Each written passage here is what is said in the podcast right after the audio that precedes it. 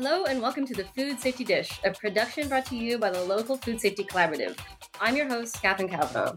The Local Food Safety Collaborative is a cooperative initiative established between the National Farmers Union Foundation and the FDA with the goal of providing training, education, and technical assistance to local food producers to ensure good food safety practices and compliance with the Food Safety Modernization Act. National Farmers Union is a grassroots, farmer driven organization that believes strong family agriculture is the basis for thriving communities. NFU's membership includes over 200,000 family farmers and ranchers across America. Farmers Union's grassroots structure promotes locally initiated policy priorities and educational topics established by their members. Learn more about National Farmers Union at www.nfu.org.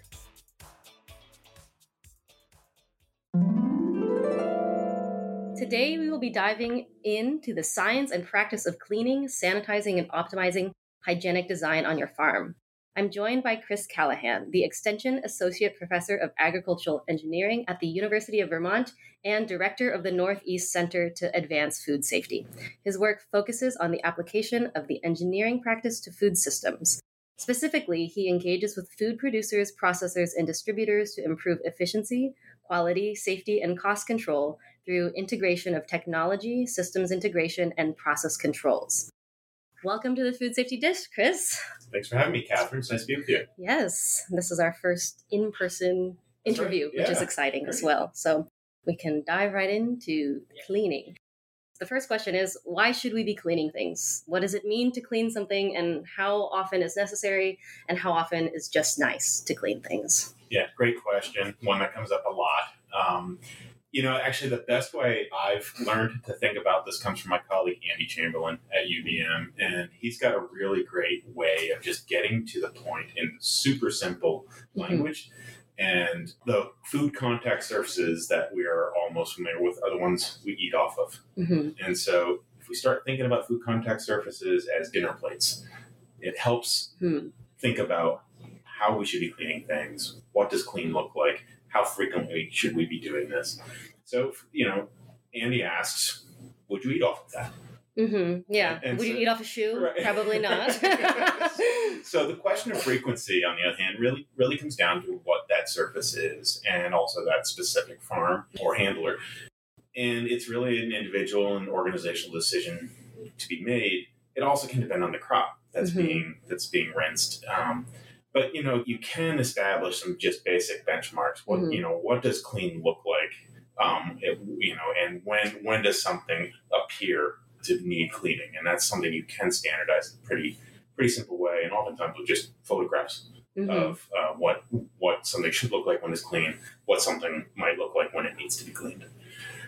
The uh, the produce safety rule also gives us three three specific requirements for those who are covered by the rule there uh, sections 116, 123, uh, D1 and 123 D2. And so 116 basically gets at the fact that all food contact surfaces, we need to ensure they're clean. Mm-hmm. And 123 gets at um, equipment and tools and the maintenance as well as cleaning. So you know, I think it, it, a lot depends on what the surface is, and this this idea, the concept of zones that's mm-hmm. introduced by the Produce Safety Alliance grower training is a really helpful way of prioritizing as well, mm-hmm. so that we don't need to clean everything all the time. What are, what are the mm-hmm. priority areas? Zone one, food contact mm-hmm. mm-hmm. That's really helpful to think about. Can you talk about the science of soap? What is it, and how does it work exactly? So we have forty five minutes, right? About we, we can go awesome. over. We can so, edit it. So, so you could talk. You say you could talk about it for a long time. well, I, I, find I find it super interesting. Um, yeah, soap and detergents uh, more broadly. That I think of them as chemical magnets, hmm. and they're they're it's it, they're really interesting. They're molecules that have a bias. Hmm. In this case, it's a good bias. On one end of the molecule, they're attracted to water. Mm-hmm. On the other end of the molecule, they they repel water. Hmm. And so what that lets them do is serve two purposes. They can pick up uh, things like dirt mm-hmm. and soil on the one end that generally repels water, and on the mm-hmm. other end they're attracted to water and they go hmm. with the flow. Go with the flow. So they pick up yeah. what we don't want on the surface, and they go with the flow. Mm-hmm. So in that way, I just find them super cool, um, chemically speaking. Um, And you know, if uh, listeners want to learn a little bit more on this, there's a we have a blog post at go.uvm.edu slash detergents, and there we have a YouTube video embedded that really gets into this in a really fun visual way Mhm. that um, maybe for people who um, don't necessarily visualize chemistry on a daily basis would, Mhm. would find it helpful. Very cool. So is soap the same thing as detergent?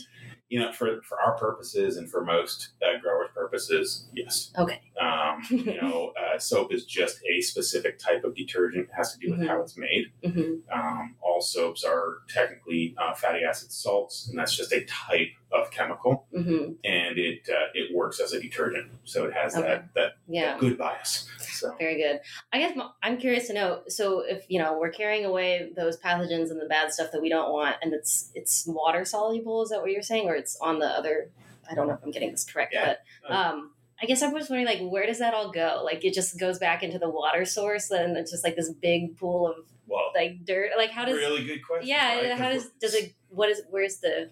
Does it cycle again, or does it? Where does it go? I Yeah, guess so- is my question. So, you know, when we're using soap and detergents, we're not necessarily targeting pathogens, hmm right? We're, we're Okay. targeting soil and, and other dirt and debris, essentially. Mm-hmm. And so that that's what we mean when we talk about cleaning, right? We're Mhm. using um, detergent and water to get at get at those things. And so, right, you got it, you got it exactly right. That molecule has that stuff on one end, and it and it's attracted to water on the other end, and that's why we rinse. hmm Oh, okay. Uh, the, the rinsing with water brings brings that stuff away. Where does it go?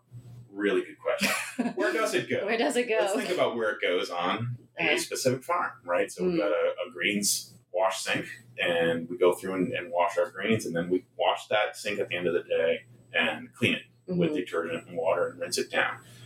Where it goes depends on where the drain goes. Mhm. And so one of the things we, we work with growers a lot on is being very intentional about those drains Mhm. and thinking about where that goes. For one thing, we don't necessarily want it at our feet Mm. because that Mhm. can be an uncomfortable place to work, Right. um, and it can also result in potential cross contamination. Mhm. So, can we get it outside the building? That'd be cool. We can do that. Once we're outside the building, let's avoid some traffic areas. Right. Let's avoid production areas, and let's avoid bodies of water. hmm Like give give that discharge a chance to percolate into the ground, Mm. have the nutrients that are in there in the Yeah. form of what we just washed off Right. um, come back up as new growth, new vegetative growth. Oh, interesting. So it just kind of Yeah. like recycles Yeah. itself. Yeah, that one caveat to all that is always check with your local jurisdiction Sure. to Yeah. see what's allowed and what isn't. Yeah, that makes sense. Yeah. What are some common misconceptions about cleaning and sanitation that you've encountered with growers?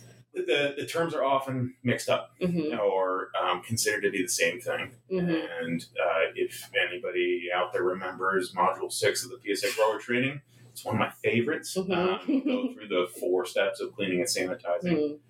And the reason those slides are in there is to specifically break this down. Hmm. Cleaning is distinct from sanitizing.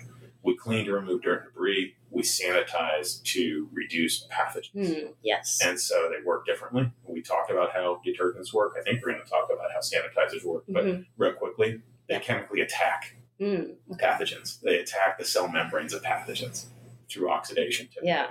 And so we want they work differently. We need to give them both their space to work differently. hmm So cleaning is one thing, rinsing, sanitizing, air dry typically, but this drying step is actually really, really important. hmm Can you do them both at the same time, or does that kind of not work? So you know, this is one one point of confusion. Uh, so thank you for bringing it up. You we try to say you can't sanitize a surface that hasn't been cleaned. hmm All right, you know, you got to clean before you sanitize, and that's that's that's generally presented to make sure that people understand that the separate intents. hmm That said, there are products on the market that are cleaner and sanitizers. Mm. In one, you know, for example, a there are alcohol wipes Right. that are on the market, and they are labeled as being effective for cleaning and sanitizing in one step. So yes, you can clean and sanitize in one step. Household bleach is Mhm. actually actually has a labeled use for cleaning and sanitizing as one step. So Hmm. you can. Um, the question is, is it the appropriate approach Right. for what you're trying to do? Yeah. So you might not want to be cleaning vegetables with bleach. Exactly. Probably right, not. right, right. Or if you've got really stubborn um, soil, hmm you got to get at that with a detergent, Hmm. right? As a Mhm. set, you know, and some scrubbing as a as a dedicated specific step, and then a separate, dedicated, intentional step of sanitizing. What are good ways to choose the right detergent then? So, and the, you can go, you can you can really go down a rabbit hole looking at detergents um, Sure. and soaps. There's there's a lot out there, and in in particular, when you look at um, extension publications on uh, detergents Mhm. for, say, the food manufacturing world. So, different detergents for fats and greases versus soils and whatnot. And they and the reason those are different is that chemical bias that we Mhm. talked about. Fats and greases are one thing, and soils are something else, and so their detergents have been tailored for specific uses. For the vast majority of produce growers, um, an unscented household dish detergent is completely adequate. Mm-hmm. Uh, we're talking about removing the things that tend that we tend to be removing from dish- dishes. Mm-hmm. So you know, again, just thinking about what we're trying to do. And unscented, undyed is helpful because we don't want to introduce odors Mhm. or um, colorants, dyes. Yeah, that makes sense. So there's both dry cleaning and wet cleaning. Can you distinguish between the two and when the best times are for their respective uses? And is that different from cleaning food contact surfaces and the produce themselves? Yeah. So first thing I wanted to be super clear: we're not talking about the dry cleaning we use for our suits or, or dresses. Uh, I, I just couldn't come up with a better term to apply to this. Um, it can be a little bit confusing, but we're, we're talking about the opportunities to clean uh, without introducing water, right. the opportunities to rinse produce or clean produce without introducing water. Um, so let's start with the produce. Uh, you'll find I'm a, a bit obsessive with my word choice. Okay. Um, That's uh, fine. so bear with me, but pr- produce is generally rinsed, brushed, or wiped. hmm Um, we're generally not washing or cleaning it because we're not applying a detergent. Sure. Typically, Oh, okay. Yes. Um, uh, so so that I try to be careful that way. Um, so you know, it's uncommon to have a deter- detergent applied to produce, right? And that's you know, Mhm. COVID, YouTube Yeah. world aside. Yeah. Right, Don't trust everything you see online. um, you know, so the decision about rinsing produce really ought to be driven by your cons- by your customer or your buyer. Mhm. What do they want? So, for example, I belong to a winter CSA. All the produce I get in my winter CSA comes to me unrinsed. Mhm. So, and that's great. The grower that I buy from communicates with all the CSA shareholders and says, "This is what you're buying into. Mhm. This is what you'll want to do when you get it at home." Right. So that's happening at home, and it's from my perspective, that's a beautiful thing Mhm. for our for our, our market. I found that many growers tend to approach post harvest handling and rinsing produce, you know, based on what how they've learned when they started learning to farm. Mhm. And so maybe that's from their parents or grandparents at a family farm. Maybe it's from a farm they apprenticed on. And we're not always digging deeply into why. Mm. And so, you know, the use of water for rinsing produce sometimes just comes along for the ride. It's Mhm. what we do. Yeah.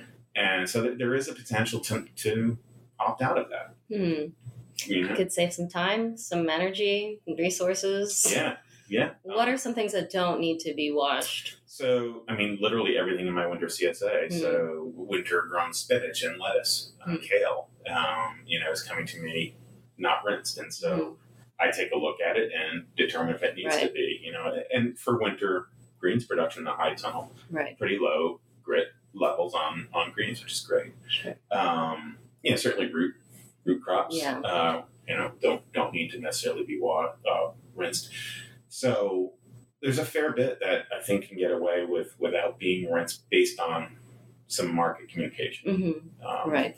So talking about food contact surfaces, there are a couple key points to dry cleaning food contact surfaces. One is thinking about what that piece of equipment or food contact surface generally sees. hmm Is it is it generally wet when used? So it you know a sink Yes. it's going to be full of water. right? Yes. A stainless steel table where boxes are marked hmm and labeled.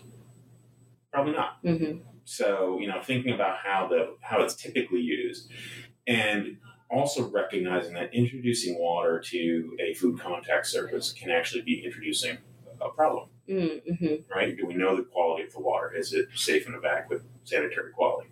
And so it's worth giving some thought to it and asking um, asking why we're doing that.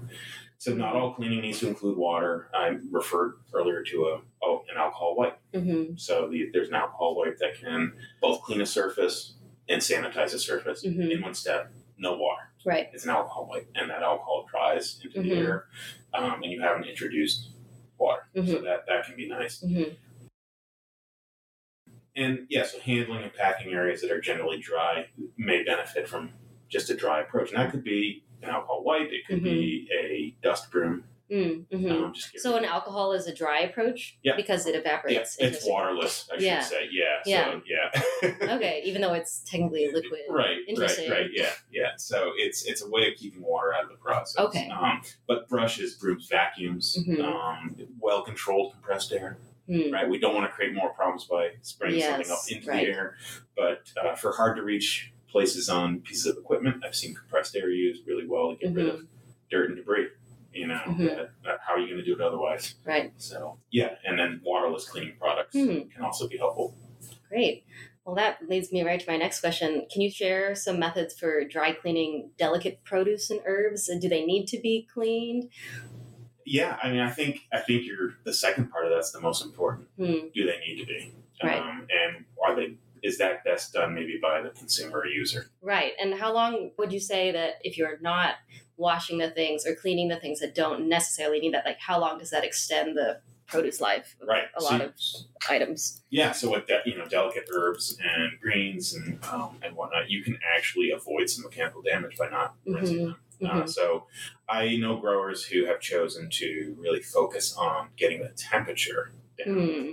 Oh, just to the proper optimal storage temperature as opposed to spending time rinsing. And sometimes rinsing is the best way to do that. hmm If you've got cool water, you know, that's much more effective than something sitting in a box in a cooler. Um, but forced air cooling could be an option for some of these things as well. So, um, yeah, I have seen growers really get extended shelf life by avoiding excessive um, handling hmm of, um, of delicate crops. I, I should also just quickly mention we, we have a resource on dry cleaning as well, Mhm. um, specifically about what we just covered, and that's go.uvm.edu Mm-hmm. slash dry cleaning. Nice. And there's a lot of other resources there as well. Yeah. The UVM website, so you can go check that out. What kind of tools should be used for these tasks? Is it okay to use the same tools for both kinds of cleaning, or better to have separate tools for different functions? What would you recommend? Yeah, so first thing is to really think about whether the tool makes the job easier. Hmm. Because what we're really trying to do is make sure the work gets done. Right. Make sure the cleaning gets done. And so, you know, what and, and try different tools on. Try you know, Hmm. and talk to talk to peers about what they're Mhm. what they're using. Um, and does it work for the job? And then the other thing is to think about whether that tool is cleanable. Hmm. hmm And so, it not that you know, it doesn't necessarily need to be hygienically designed, but is it reasonably cleanable? And that gets to your your second point about you know using the same tool for different places and different functions. I think um, a small diversified farm is going to try to make the most out of one tool, hmm and that makes a lot of sense. And just thinking about it with you know our risk glasses on, hmm it is using this tool for two different things in two different places, introducing additional risk hmm. significant risk. You know, it, I think it'll depend. I, I certainly, you know, one one example that comes up is having a broom and a dustpan for the floor, hmm Right. and maybe color coding that red, hmm and then having a, a hand broom and a dustpan for your onion sorting line, and having that be a different color. Mm-hmm. Right. So they're never, you know, and making sure everybody's aware that the red one is for the floor, Yes. should not be used on Yeah. the onion table.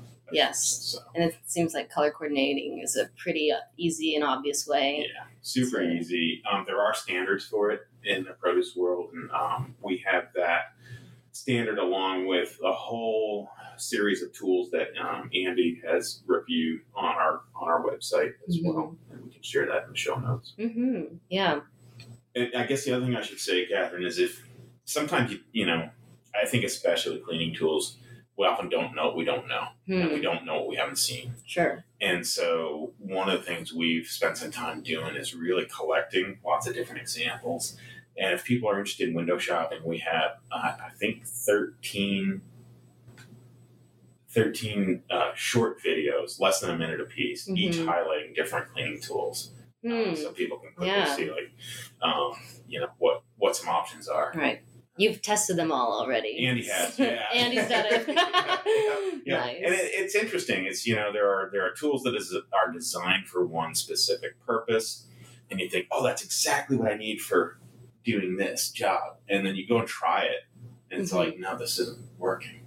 You know, so Mhm. trying something else, and you know, so actually trying some some different different Mhm. tools, and I know. Um, a number of my extension colleagues and uh, I know um, local food safety collaborative folks have actually gotten some of these tools and we'll, we'll Mhm. sort of walk them around, Mhm. do a show and tell and try. Yeah. So, yeah, just trying them out and see what you like the most and what makes your life the most streamlined, Yeah. I guess. the, the other thing to recognize there is different people have different ergonomic needs. hmm Yeah. And with cleaning tools, boy, it becomes really clear really Mm. quickly. Um, there's one brush that comes to mind. It's got about a you know a 16 inch handle on it, and it's Mhm. meant for being able to reach you know um, further away places. But the minute you're trying to hold that out on it, you have no power Hmm.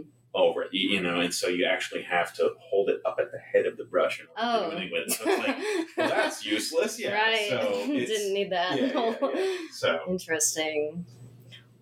Let's see. So we've talked about the difference between cleaning and sanitizing. Is there a difference between sanitizing and disinfecting, or are they the same thing? yeah. So and the way I, I the way I tend to think about this is is as all three. So Mm. cleaning, sanitizing, disinfecting, and this really came. This really bubbled up for me in, in the midst of COVID and hmm getting a lot of inquiries from growers about you know what's the dose for disinfecting. Hmm.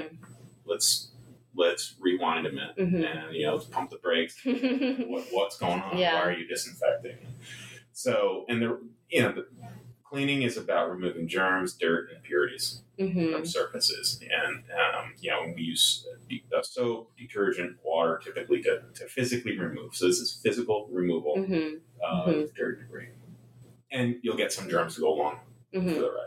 Some, some, some micro, yes. microorganisms.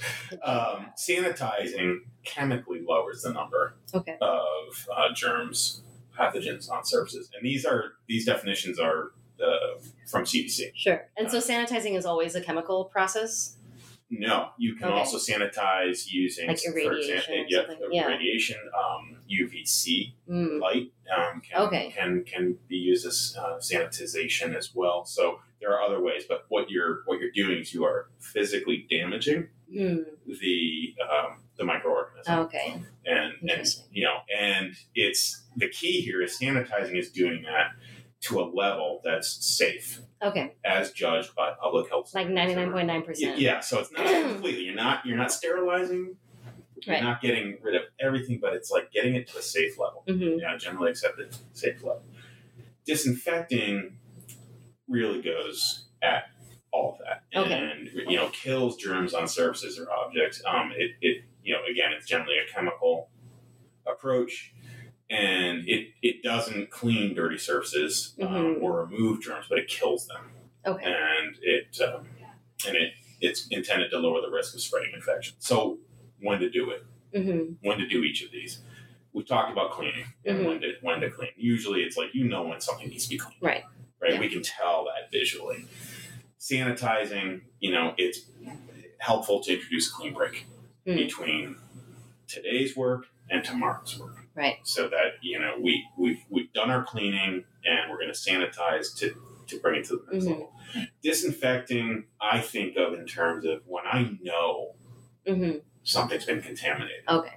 that's when I want to clean and disinfect. Right. And the difference in terms of what you do is basically the dose. Okay. And so when you, if you were to smell a mix of bleach Hmm. mixed for sanitizing and a mix of bleach mixed for disinfecting, Okay. drastically different. Like it's significant. Um, Okay. So very, very different concentrations. But I, I like to draw the line at only go for disinfecting when you know you've got Okay. contamination. Yeah. So, what are some examples of just like known contamination? So human feces on a food Right. contact surface. Yeah. Or animal feces. Sure. You know, so like, like clearly bodily fluids Yeah. and stuff. Bodily fluids, yeah. Um, you know, the, the example that came up during COVID is I had a worker who was in in, in my pack shed doing Mhm. their their working all day. Right. called me at 6 p.m. that night, tested positive. Yeah. Okay. Okay, well, Time we can to- make an assumption here that some of these services are contaminated. So, Right. Hmm. That's helpful. So, how can growers streamline their hygienic processes by design? What tools and equipment should be a priority, in your opinion, and um, what is something that's like maybe not as necessary? So this is an area I'd love to dig into with growers, and um, I've really enjoyed developing a specific resource to help growers Mhm. It's a, a guide to hygienic design on produce farms. Mhm. And what we've done is boil it down to five principles. It's making sure you have visible and reachable surfaces, hmm making sure they're smooth and cleanable surfaces, avoiding collection points, so any places where Mhm. water or debris can collect, ensuring that you're using compatible materials, meaning materials that aren't going to introduce their own Hmm.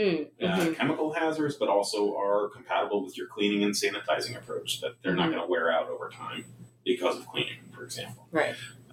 And then overall preventing contamination. So, where to focus this? Certainly start with zone one surfaces. hmm Uh, zone one being any food contact surface. hmm Um, and the we have a, um, a checklist that we've developed that that walks walks you through doing this assessment, and it really starts. It really helps focus on the zone one surfaces, then talks about zone two, then talks about zone three and zone 4 Mhm. So, um, certainly food contact surfaces. If you're trying to differentiate between food contact surfaces and where Mhm. to prioritize, I think it comes down to the crops Hmm. what crops are the most you know are, are have carry the highest risk and and and start there so we have a slew of resources available for hygienic design um, Mhm. guidance for growers um, there's a, a blog post a, a video series checklist yeah so hopefully that's helpful to folks. Mhm. and that's at go.uvm.edu slash hygienic design Yeah, go to uvm.edu. They're going to give you all the resources you could ever think of for cleaning and sanitizing.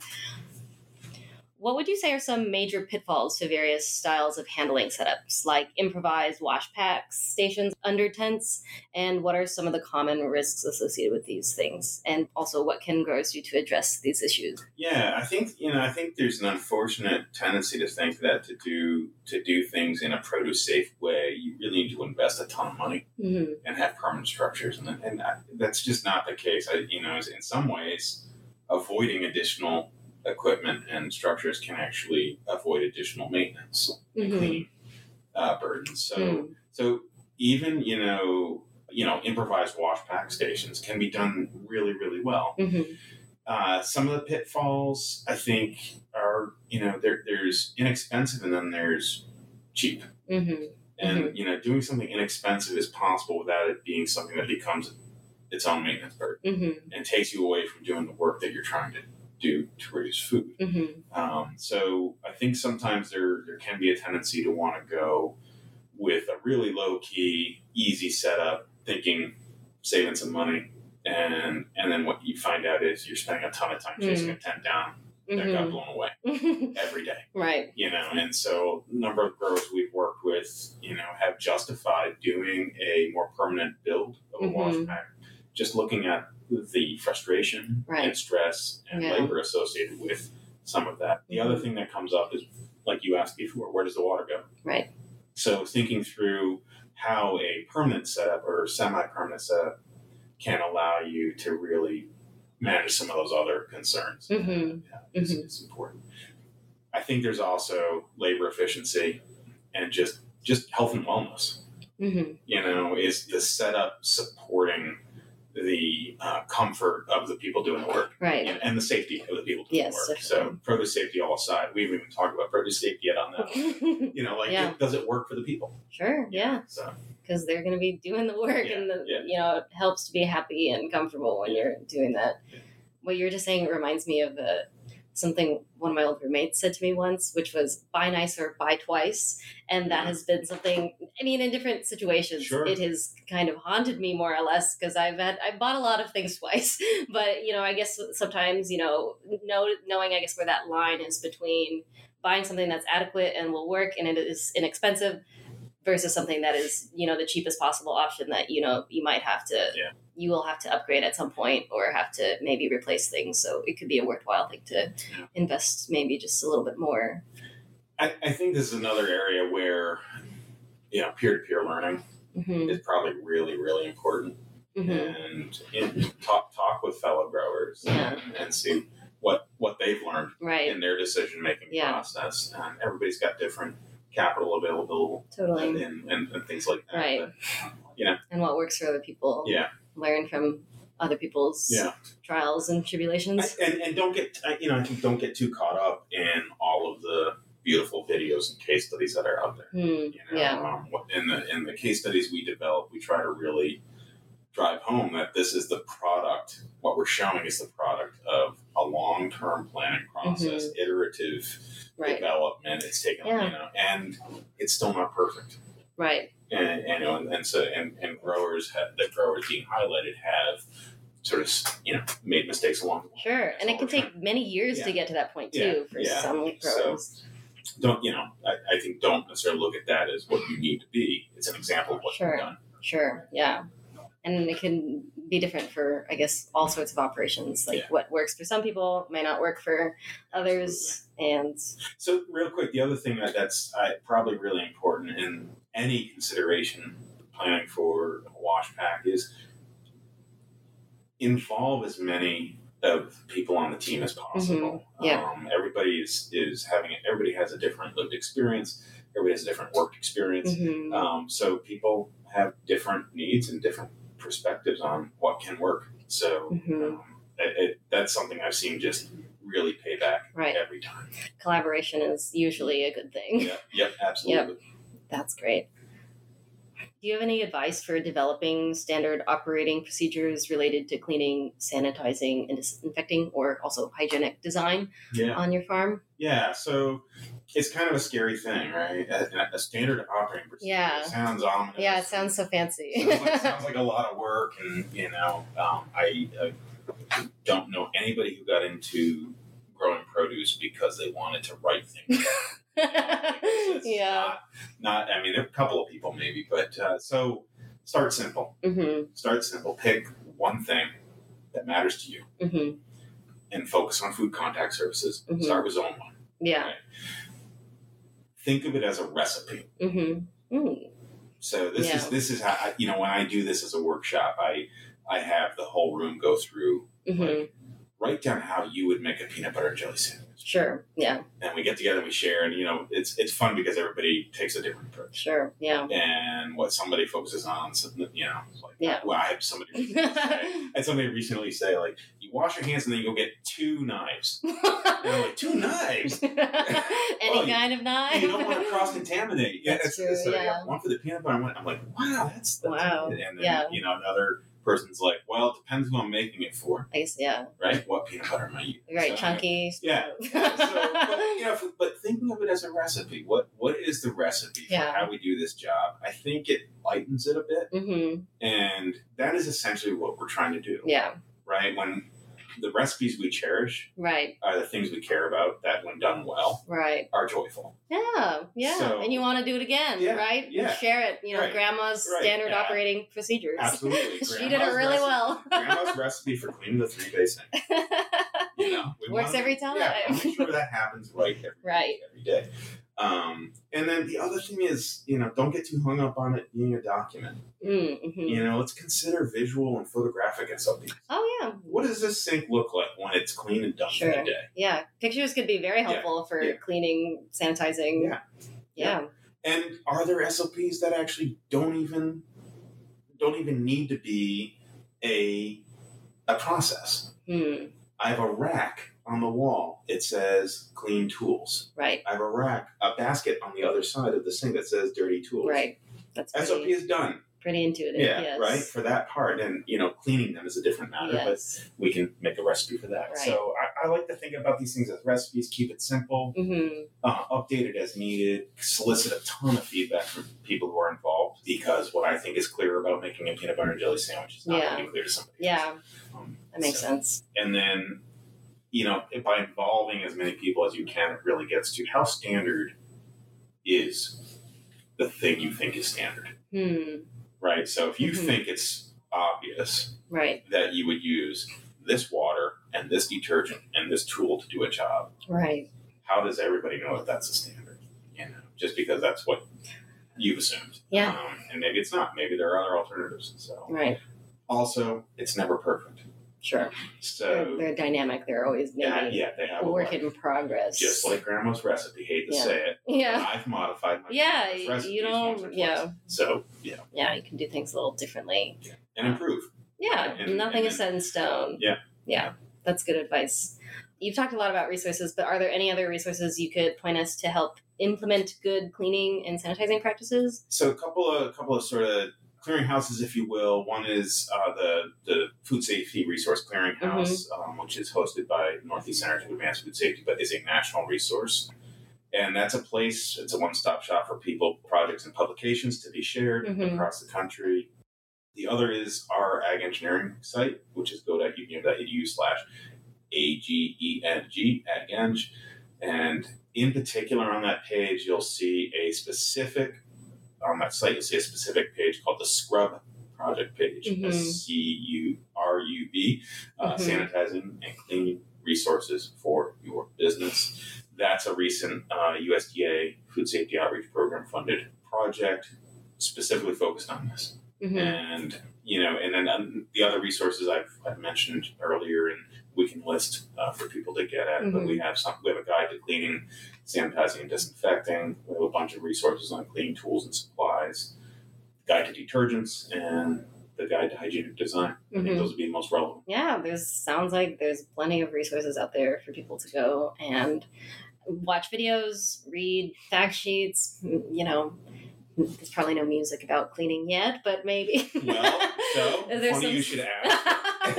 you actually. Andy, Andy does have um, a podcast, which uh, is the Farmer Share. hmm and that's a long format podcast where um, Andy visits with with growers. Yeah. And oftentimes, cleaning and sanitizing is coming up. hmm I've heard about that one. Yeah. yeah, very cool. And, and anybody, I mean, certainly reach out to local food safety Mm-hmm. collaborative through the uh, NFU.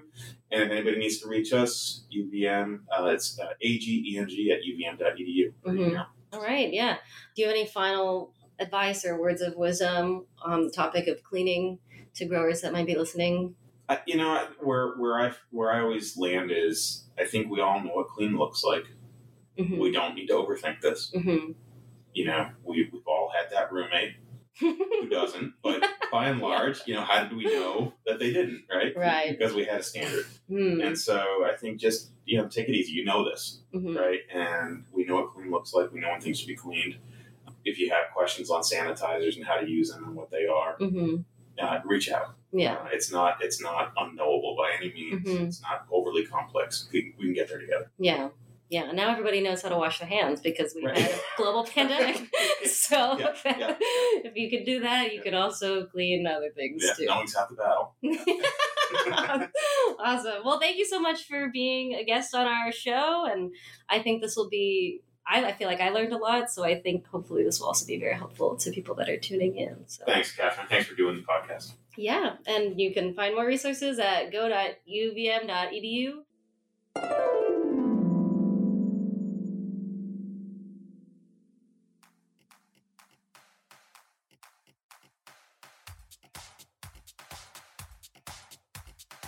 if you are interested in learning more about NFU and the work that we do, check out our website at www.nfu.org.